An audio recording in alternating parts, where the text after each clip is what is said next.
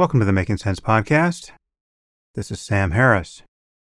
Well, today I want to share a clip from the second season of Absolutely Mental, the podcast I've been doing with Ricky Gervais. Many of you will have heard the first season in whole or in part, and I think the second season is actually better. We have hit our stride here, I think.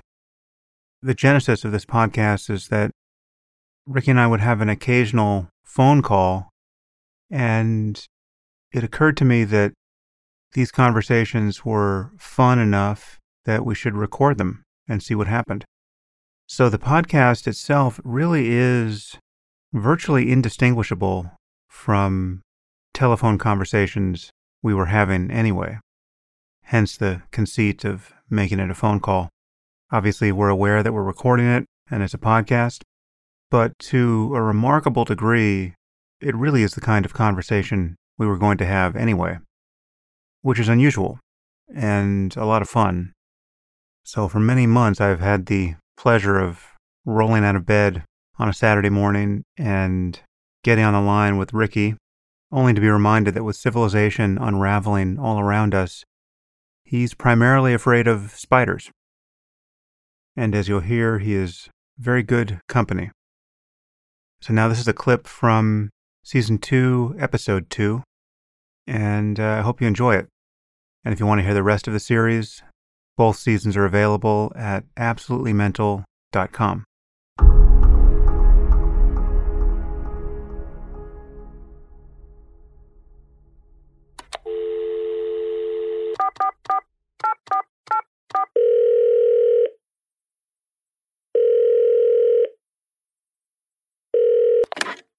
Hey, how's it going?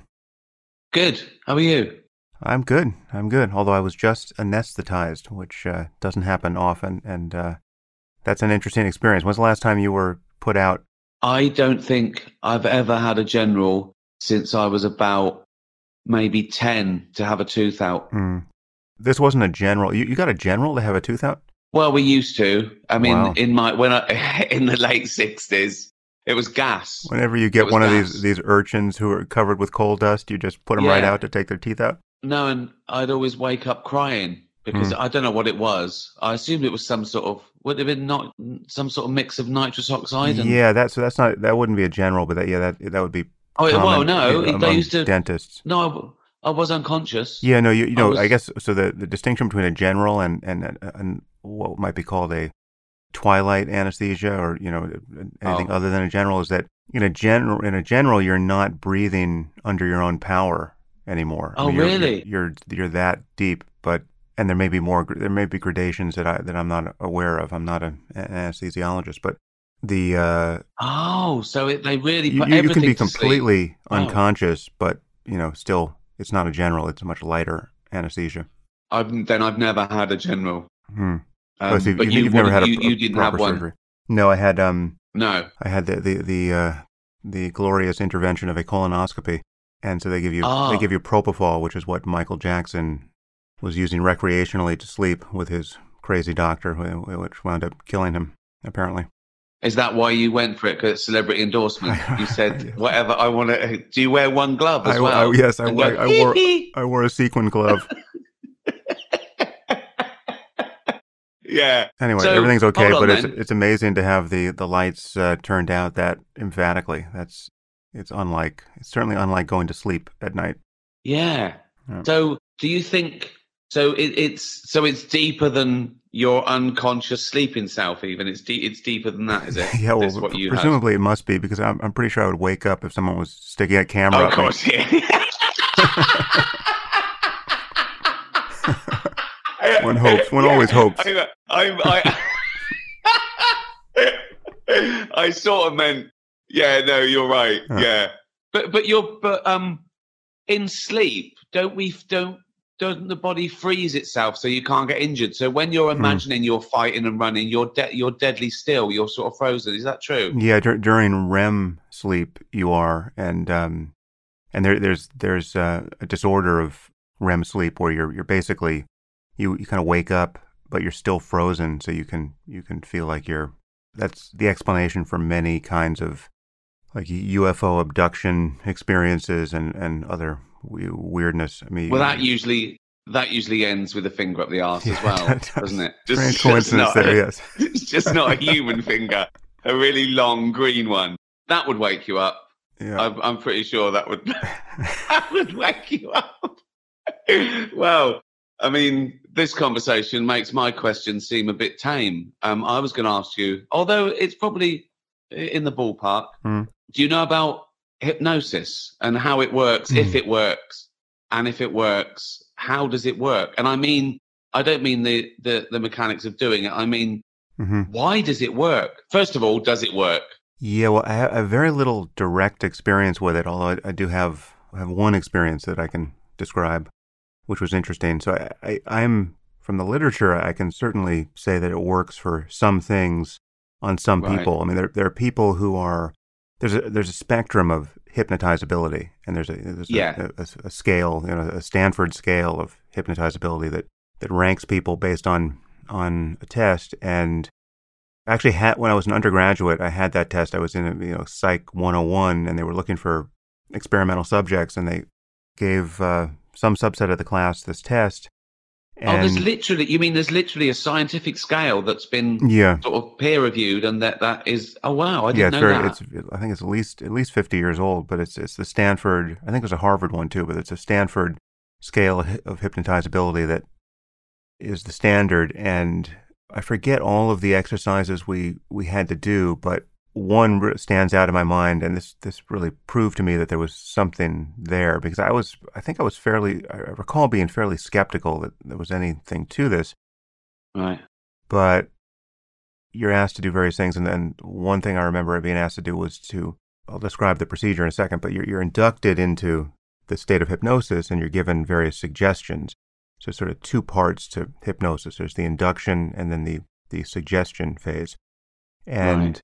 One suggestion was was a kind of an age regression. We were now told we were now nine years old, I think it was, and and then given a piece of paper and a pen and asked to write the year. And I remember writing the year in, in 1976 without any you know arithmetic in my head. I mean, I just I just wrote it, and and then I was asked to sign my name, and you know without any conscious, I guess there's a could be an unconscious wish to comply with this thing, but at the time it really felt like a you know an automaticity. I signed my name in precisely the bubbly, childlike handwriting that I would have, you know, would have been appropriate to a nine-year-old. It certainly wasn't appropriate to my 18-year-old self.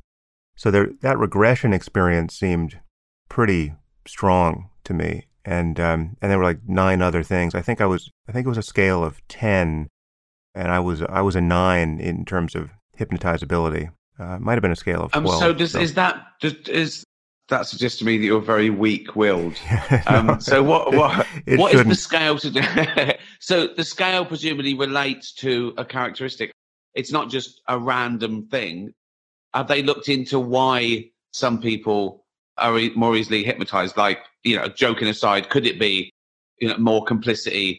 Could it be, you know, that that that, that you want you you believe it more, or that you're you're naive, or you're cynical, or is there are there are there more firm characteristics that would suggest you're a one or a ten? I don't actually know. I I think there are other things that it's correlated with, like having a fantasy life or having kind of vivid daydreaming. You know, like you could, like you can really recall what your your daydreaming is about. I don't actually know uh, how much is understood about differences in, in hypnotizability, but the um, And would that be a structure of the brain? Would that be a type of brain? If it if it was that, say, I won't hold you to it, but if it was that you have, you know, more a vivid imagination, is are there is that a type? Is that a brain type that some people have more vivid imaginations than others? Well, I I think we could probably get at it from the side of, of what's happening when people are, are seem to be successfully hypnotized. And there there has been some neuroimaging work on hypnosis and, and the place where it's it's actually where the effect of hypnosis is I think least in dispute is with pain suppression. I mean there are people who have undergone surgeries, you know, real surgeries with no anesthetic but hypnosis. And uh, this has been attested to for a very long time. But I, I recently had someone on my podcast who's who's been working on this in his lab, and yeah, he, there, there, many many people have undergone surgery uh, under hypnosis, and um, and then people use hypnosis as a adjunct to anesthesia. They'll, they'll be given, let's say, a local when they might have been given more of a twilight anesthesia, and and so it's all, you know, just a local. Okay, so that's hypnosis. okay. Well, that's very interesting. So Yeah. tell me what happens there. So supposing that works, and they're and they're not screaming now. Are they feeling pain? Well, Now, no, what is, well, I mean they're, they're, not. not, feeling it at all. So they're not suppressing. They're not going. I don't mind this pain. right. They're right. going. I, it's something's not getting to them. But that's impossible, isn't it? Because isn't pain a, a literal physical thing of synapse jumps and? It seems. I- I mean, there, yeah, again, I, I don't think the work the work here is definitive because I think this topic is is somewhat in in ill repute among scientists. I mean, I don't I don't think most neuroscientists are seriously considering focusing on hypnosis as a as a topic. But I mean, the neuroimaging work that's been done that I'm aware of has found that actually hypnosis is blocking the painful stimuli from from even registering in sensory cortex. Okay, so okay, so hold on. How is that possible? So they're they're under hypnosis, whatever that is, right? So they're they're under, okay, they're Mhm. hypnotized. Whatever that is, whether it's some sort of compliance or subconscious thing, and literally the pain isn't getting to the pain receptors, or I I can't. Well, well, I so there can be downward, incredible. there can be downward, mo- top-down modulation of sensory cortex. It's a, you know, I, th- I think probably um, there's an area in the the midline in the frontal lobes called the anterior cingulate cortex, and that that that shows up in, in many different paradigms, but it it's definitely involved in pain perception, and um, Wow. it's there there are uh, more senior more executive areas that could inhibit sensory cortex and yes i mean that you know that seems to be I- what still say- seen I'd neuroimaging If that, even if that was working and it was going well, I still like to think a finger up my ass would bring me out of that. well you'll never know until you try and the doctors are furious. Why did why did you do that? He was it was working. Why did you do that? well but That- there's an interesting thing though. here because it's not clear whether hypnosis is a state you know because it, it's it's definitely advertised as being a state that gets induced and it's on the basis of that state that you then become suggestible but it's possible that that the suggestion itself is really the, the whole story or, or or much of it. For instance i think there have been experiments done where the exact same induction and and suggestion process is happening but in one paradigm it's called hypnosis and in another it's called a, a relaxation exercise. And it has a very different effect on people just the framing of it. I mean the people thinking they're going to get hypnotized matters as opposed to thinking they're just relaxing right. Well that but that's why I can't get by I know it's all about perception, but I still think of pain as a literal objective thing. Like uh, you know, electricity jumping and, and hurting and you're right whether you like it or not, you feel something, and that is what a pain is. But if it's a pain, no, it's not well, like well, that. It's well, just, just, the, th- I mean, yes, the, the pain signal, you know, let's say at your at your finger, right? It's the same. It has to be the same from the finger on in, but at a certain point, what you're imagining is pure sensation, is being modulated by the rest of what the brain is doing, right? And and it becomes susceptible to significant influence and even cancellation.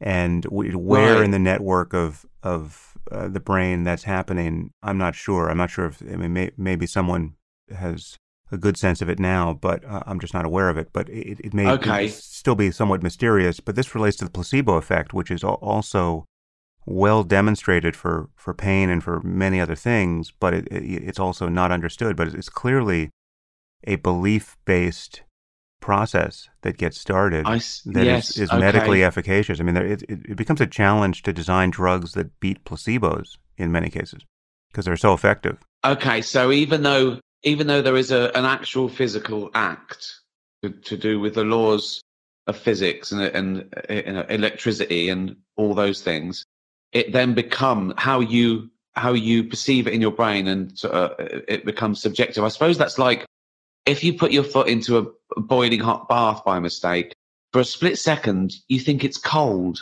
You think there's something wrong here, and you go, oh, and then you go, no, no, no, it's hot. Well, it's just extreme. So yeah, you- yeah. That's Yeah, you haven't you haven't had time to work. Okay, uh, okay, okay. I think I understand that. uh, the point to take on here. I think is that a belief is also a physical act in your brain. It's it's no less a physical act than you getting hit with a hammer. Of course, of course.